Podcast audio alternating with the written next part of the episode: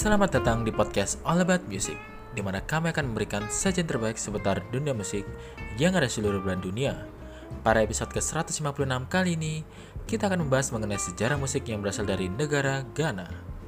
Banyak hal yang pastinya belum diketahui oleh masyarakat umum mengenai sejarah musik dari masing-masing negara di dunia. Maka pada podcast kali ini, kita akan mengulas lebih dalam mengenai hal tersebut. Maka daripada itu, tetap stay tune dengan kami di episode kali ini.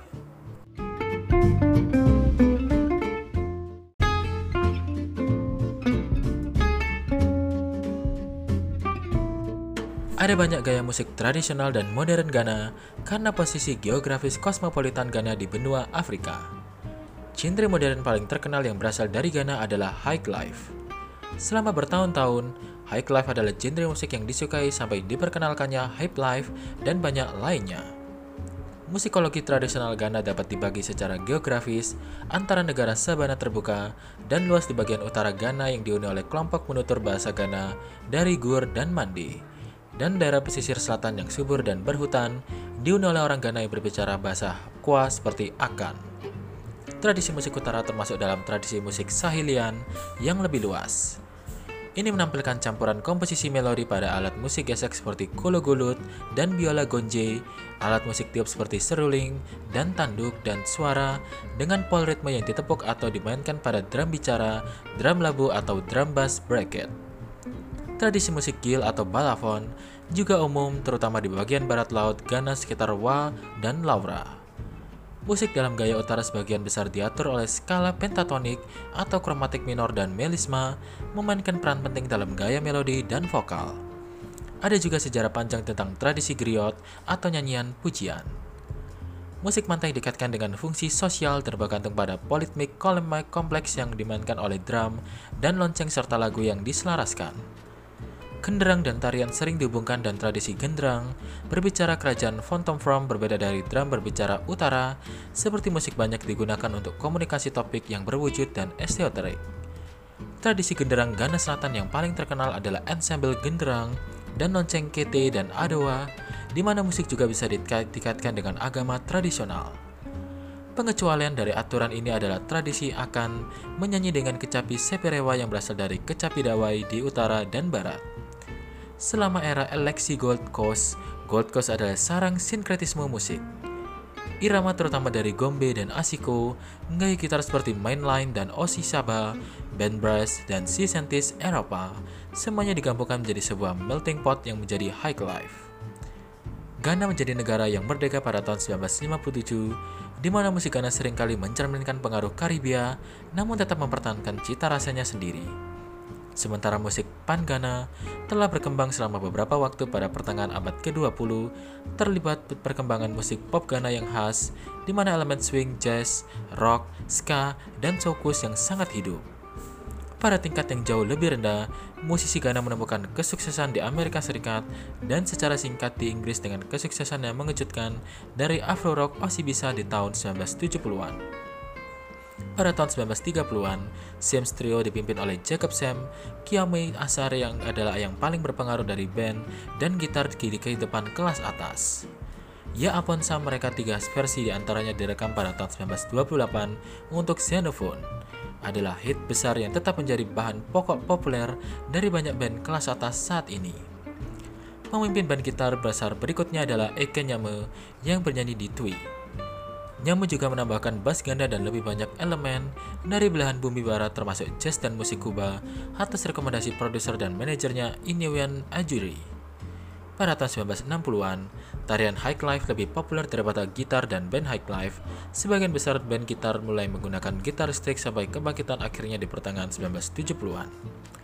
Kehidupan kelas atas tari berkembang selama Perang Dunia Kedua, ketika jazz dan swing Amerika menjadi populer dengan kedatangan prajurit dari Amerika Serikat dan Inggris.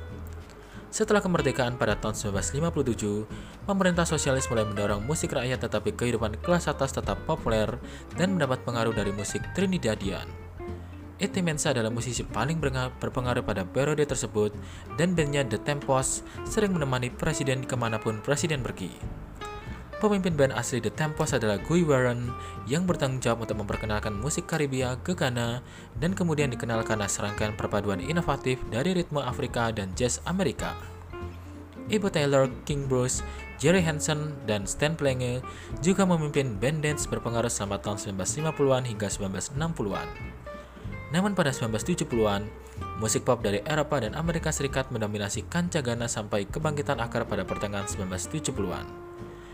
Pada awal 1970-an, gaya high class tradisional telah diambil alih oleh band gitar listrik dan musik pop dance. Sejak 1966 dan jatuhnya Presiden Kwame Nkrumah, banyak musisi Ghana pindah ke luar negeri, menetap di Amerika Serikat dan Inggris. Band-band kehidupan tinggi muncul seperti Semi Coffee, di mana pada tahun 1971, festival musik Soul to Soul diadakan di Accra.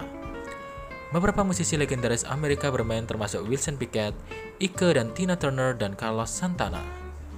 Dengan pengecualian Santana Meksiko dan Amerika, superstar Amerika ini semuanya berkulit hitam dan kehadiran mereka di Accra dianggap melegitimasi musik Ghana.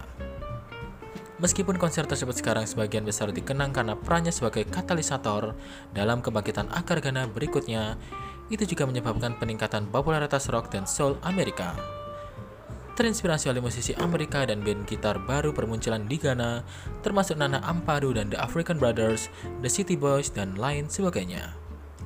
Musisi seperti Chikemen, Daniel Ampenza, dan Eddie Dunker memasukkan unsur-unsur baru terutama dari reggae Jamaika. Sebuah kelompok bernama Wulome juga muncul pada tahun 1970-an, memimpin kebangkitan budaya untuk mendorong pemuda Ghana mendukung musik bangsanya sendiri. Pada tahun 1980-an, Inggris mengalami ledakan musik Afrika karena orang Ghana dan lainnya pindah ke sana dalam jumlah besar. Grup High Life International mungkin adalah band paling berpengaruh pada masa itu, dan lainnya termasuk John Kay, Dead Krama, Orkestra Jazeera, dan band Braco. Namun di pertengahan dekade, undang-undang imigrasi Inggris berubah dan fokus imigrasi Ghana pindah ke Jerman. Komunitas Ghana dan Jerman menciptakan bentuk kehidupan kelas atas yang disebut Burger High Life. Musisi highclef awal yang paling berpengaruh adalah George Darko yang aku tahu The Bravo-nya menciptakan istilah tersebut dan dianggap sebagai awal dari genre tersebut. Kehidupan kelas atas burger sangat populer di Ghana, termasuk setelah ketukan dansa yang dihasilkan komputer ditambahkan ke dalam campuran. Pada periode yang sama, komunitas Ghana muncul di Toronto dan tempat lain di Kanada. Pat Thomas mungkin adalah musisi Ghana dan Kanada paling terkenal. Para imigran lainnya termasuk Obo Edi Ghana Amerika, Andy Vance Ghana Swiss, dan Kumbi Saleh Ghana Belanda. Di Ghana sendiri selama 1980-an, reggae menjadi sangat populer. Pada akhir tahun 1990-an, generasi seniman baru menemukan apa yang disebut hip life. Pencetus gaya ini adalah Reggie Rockstone, seorang musisi Ghana yang mencoba hip hop di Amerika Serikat sebelum menemukan gaya uniknya. Hip life pada dasarnya adalah hip hop dalam dialek lokal Ghana yang didukung oleh elemen high life tradisional. Produser musik S Hammer of the Last Two meluncurkan artis termasuk Obrafor, Tini and X2 yang selanjutnya mempopulerkan genre musik hip life masing-masing. Hip life sejak itu berkembang biak dan melahirkan bintang-bintang seperti Reggie Rockstone, Sherifa Gunu, Ike B. Adam, Samini, dan Sarky Dai. Produser yang bertanggung jawab untuk mengarahkan genre ini ke seperti sekarang ini adalah Hammer The of the Last Two, Belgi, EL, dan Jupiter Dancehall Artisty.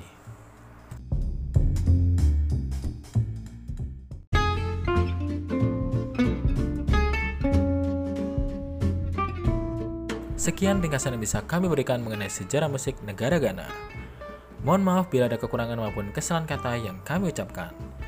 Jangan lupa untuk follow podcast kami dan share ke teman-teman kalian kalau ada kita di sini.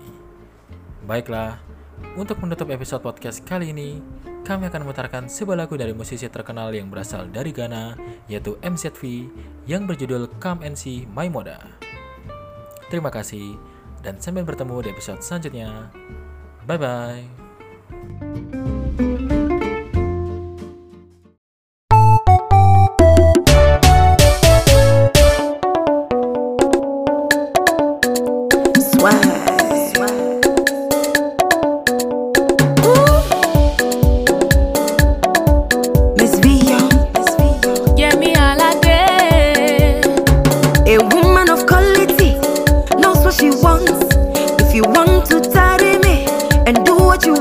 then Hurry, hurry, come carry your baby go. Come and see my mother.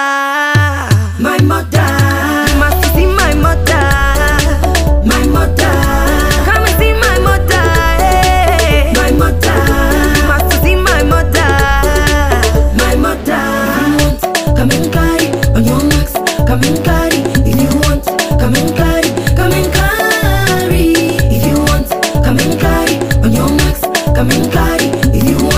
coming, Clary.